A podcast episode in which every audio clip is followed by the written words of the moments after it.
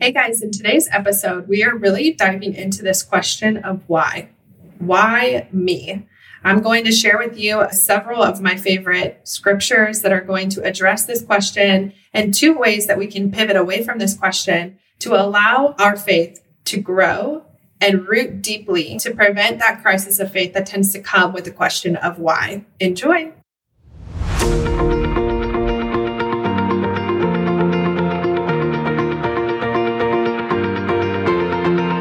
Hey, friends, welcome to the Waiting Well podcast. I am your host, Courtney Dunker, and you are here because your journey to motherhood has not looked the way that you always imagined.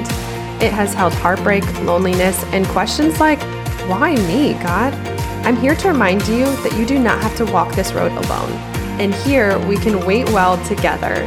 Each week, I will share faith based encouragement from my own infertility journey provide information from guest experts on navigating infertility and conceiving, powerful testimonies, and top tips on stewarding your health and emotional well being through this demanding journey. So, if you are ready to take back control of your life, find peace with God, join the in between spaces, and thrive in your waiting season, then meet me at the Well Girl. Grab that warm chocolate chip cookie, a little bit of unicorn juice or iced coffee. We've got some intentional growth to do.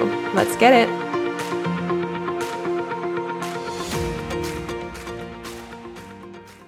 Most common question Christian women are asking God while navigating the painful circumstances like infertility is a very simple one word question Why? God, why me? Why are you not answering my prayers to conceive? After months and months of myself asking these questions and God not giving me an answer, I experienced a crisis of faith that honestly kind of scared me. When the question was going unanswered, I started asking more questions about God. Are you good? Are you there? Are you hearing me? What did I do wrong?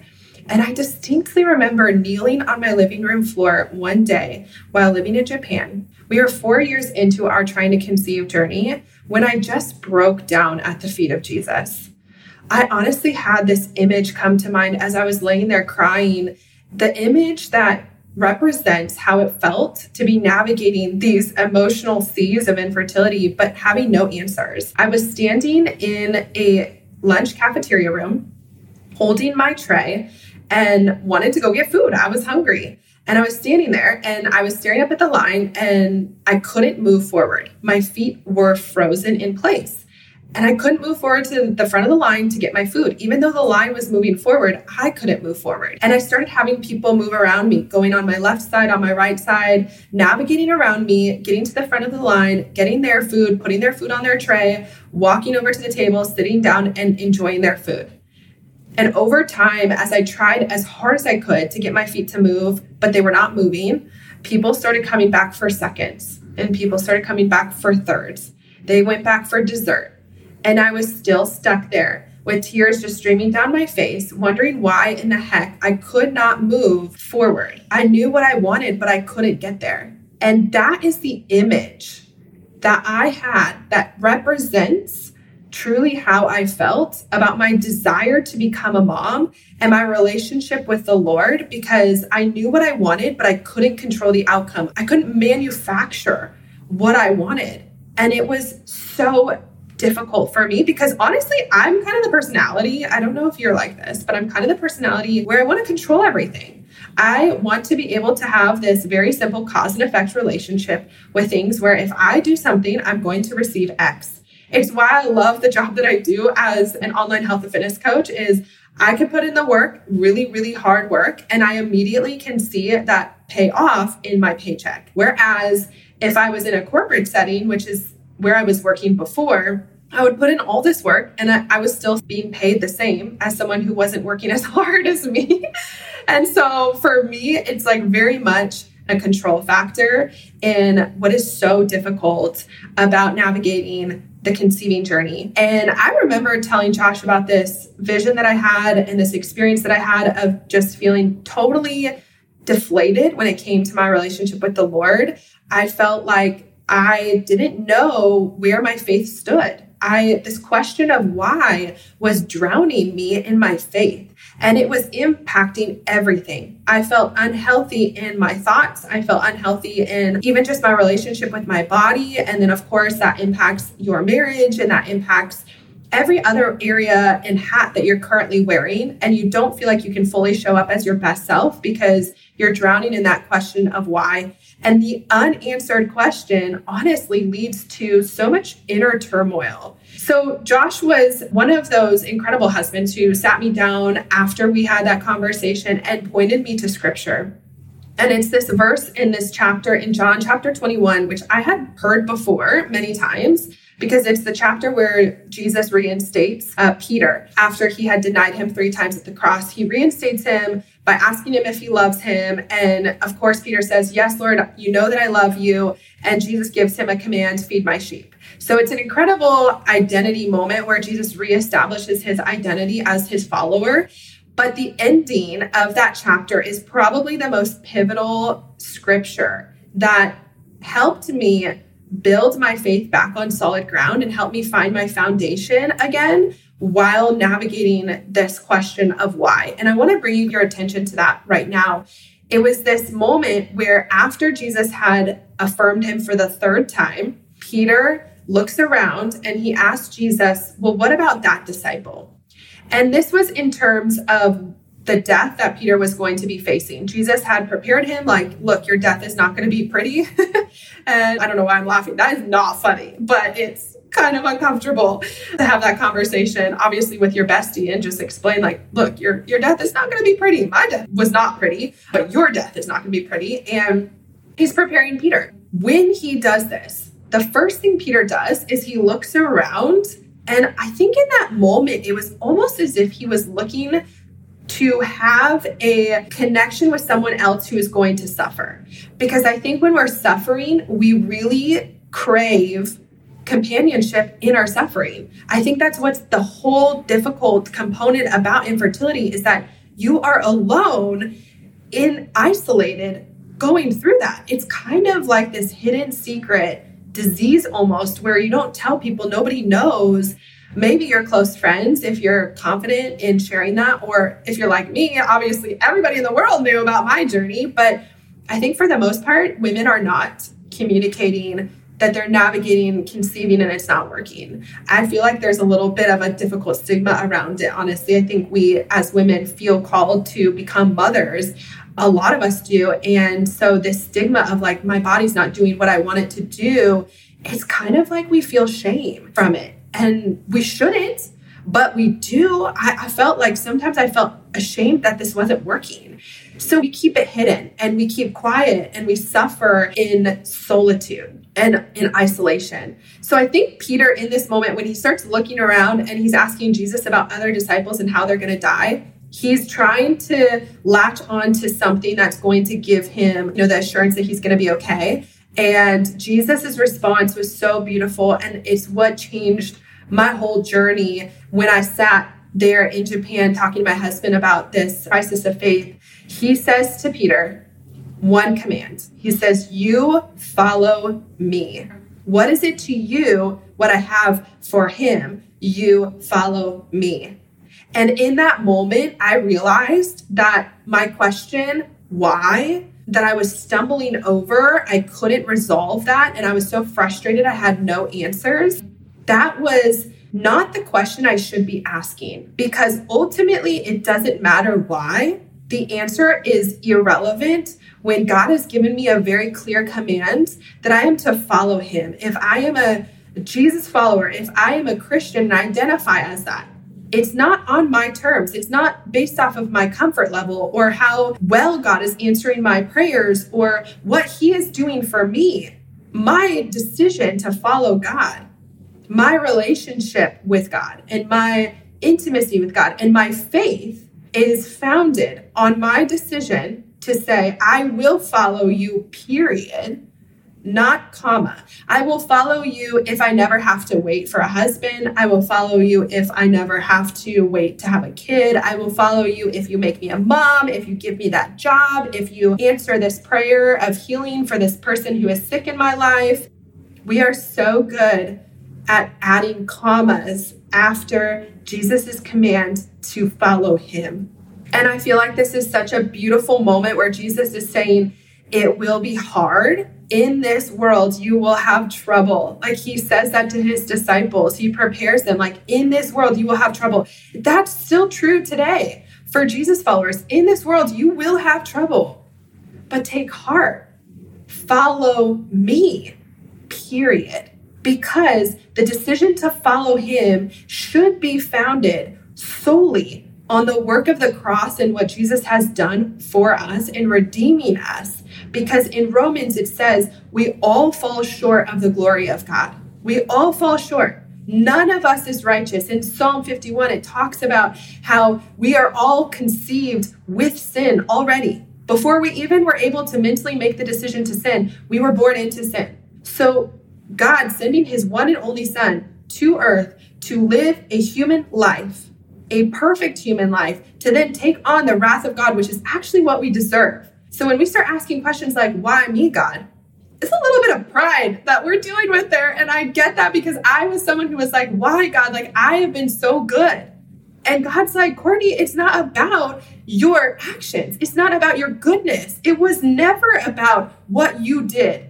The cross is about what I did. And I sent my one and only son for you because there was my wrath separating us because of your sin that you were born into before you could actually do or do not do anything. And I sent my one and only son to live a perfect life, to sit on that cross, to be nailed on that cross, to die on that cross for you, to have all of my wrath that you deserve poured out on him so that you can receive his inheritance as my child, so that our bond can be healed, so that I can actually one day heal you of these questions and of this pain and of this suffering that you're currently walking through because of infertility. I never wanted this for you. I never wanted this for you. I had good plans for you, but because of sin, those plans will not come to fruition. The abundant life that I have for you will not come to fruition until I come again.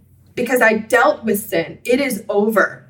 But I have not redeemed all of humanity until I come again. And so, therefore, we do live with the effects of sin, whether or not it's in direct correlation to our personal sin, is not the question.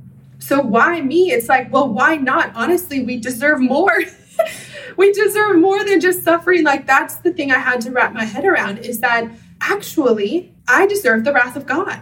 So the reality that I don't have to live with the wrath of God for eternity, that is why God is good. Period. Whether he ever answers another prayer of mine again, or whether he chooses to answer all of them the way I want them to, his answers do not define his goodness. What he does in my life does not define his goodness. My comfort in this life, the roles and the hats that I wear, does not define his goodness. His goodness is defined by what happened on the cross, by what happened in the grave, by his love being poured out for me when I did not deserve it, the grace that he has shown me. So, what do we do with this question, why? Because that's all good and well, but we still sit in the question. It still bothers us, right? It still scratches at us a little bit. And I just want to give you some peace of mind that you are not the only person. I'm not the only person that asks God why. There's nothing wrong with asking God why, but I do believe it's what we do after in response that will really impact our faith for the good or for the bad. So, just to kind of point out a couple people that also asked God why, Moses asked God, Why have you dealt ill with your servant in Numbers? David asked, Oh Lord, why do you stand so far off? Why do you hide yourself in times of trouble in Psalms 10? Habakkuk asked, why do you make me look at injustice? Why do you tolerate wrongdoing?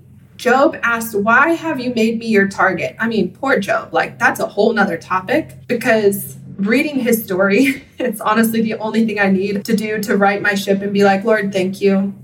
Thank you for your goodness in my life, your mercy, and your grace. The disciples asked, Why was this man born blind in John 9? And Jesus also asked God, my God, my God, why have you forsaken me? So if we are called to walk following Christ, and Christ Himself, the Son of God, asked God, why? and felt forsaken, should we not accept or understand that we too will experience that feeling of why and forsaken, right? Because that is part of this journey. So, finding peace, I think it really comes down to two things. Number one is to change our question from why God to a more valuable question that says, What do you want to teach me? What do you want to teach me through infertility? What do you want to teach me through my conceiving journey? What do you want to do in my marriage as we navigate these really hard waters? What do you want me to live out? And how do you want me to glorify you through this suffering? Because our calling is to glorify God. That's why we exist on this earth. I recently did a quiet time where it explained glorifying God as displaying God's attributes through our life. And if we look at what his attributes are, we can look at the fruit of the spirit, right? It's self-control, it's gentleness, it's patience, it's love, it's kindness. How am I displaying those things, those attributes of God through my infertility journey? Because when I gravitate away from this why question and start asking, what are you teaching me? How can I glorify you even in this? How can I be patient? as I'm in my waiting season? How can I be gentle with others in my waiting season? How can I be kind to those who don't understand in my waiting season? Help me live out the fruit of the Spirit in my waiting season. That small pivot is going to open up your heart and your mind to receiving God's love as He heals you instead of wrestling in the shackles of these unresolved and unanswered questions that you honestly may never get the answers to this side of heaven. There are people in this world who have lost loved ones and they will never know why it had to happen the way that it did or why it had to happen at the time that it did this side of heaven. But we have to choose to work through that to save the relationship and the trust that we have in God as our Father. And we do that by asking new questions. How can I display your glory in my suffering and in this tragic circumstance I'm walking through? How can I receive what you want to teach me? Because these questions posture your heart to surrender in trust of God's plan and it opens up your heart for God to refine you through that fire. The second thing I think we need to pivot away from the question why and step into persistent prayer. Persistent prayer. Don't stop asking God. Prayer is an expression of faith. So when you ask God why, instead start praying for what you are asking God for healing, a baby, conceiving. Don't stop. I think we get discouraged because it's not being answered. But if you look at the persistent widow in the Bible. It is in Luke 18. It's the parable of the persistent widow.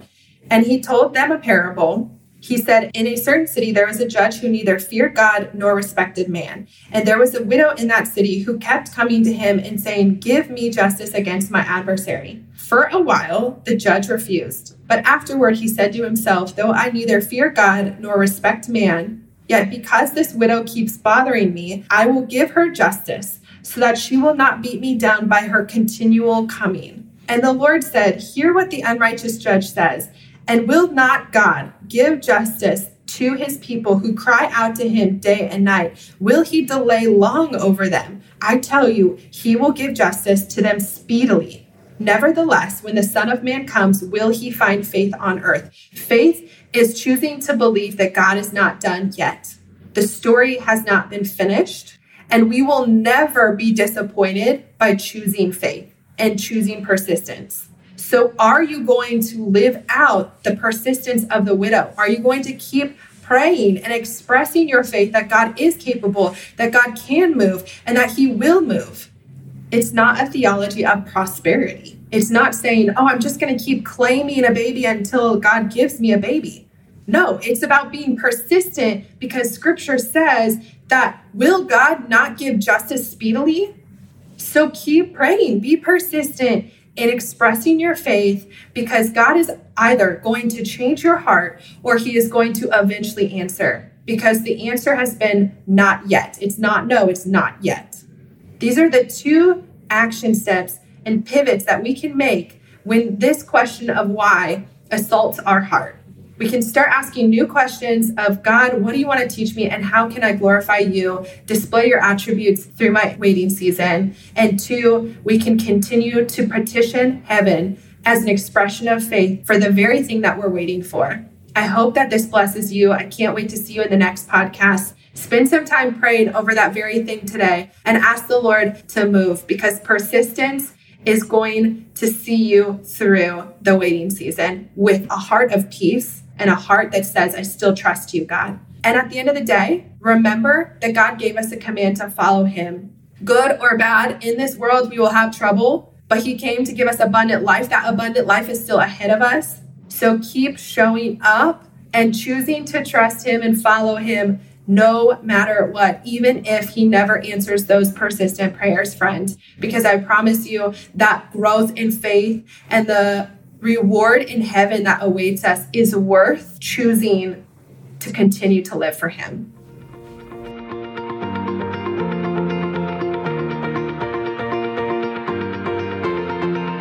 I am so glad that you chose to meet me at the well today. If this episode inspired you, changed you, or blessed you in some way, I would love for you to do one of two things.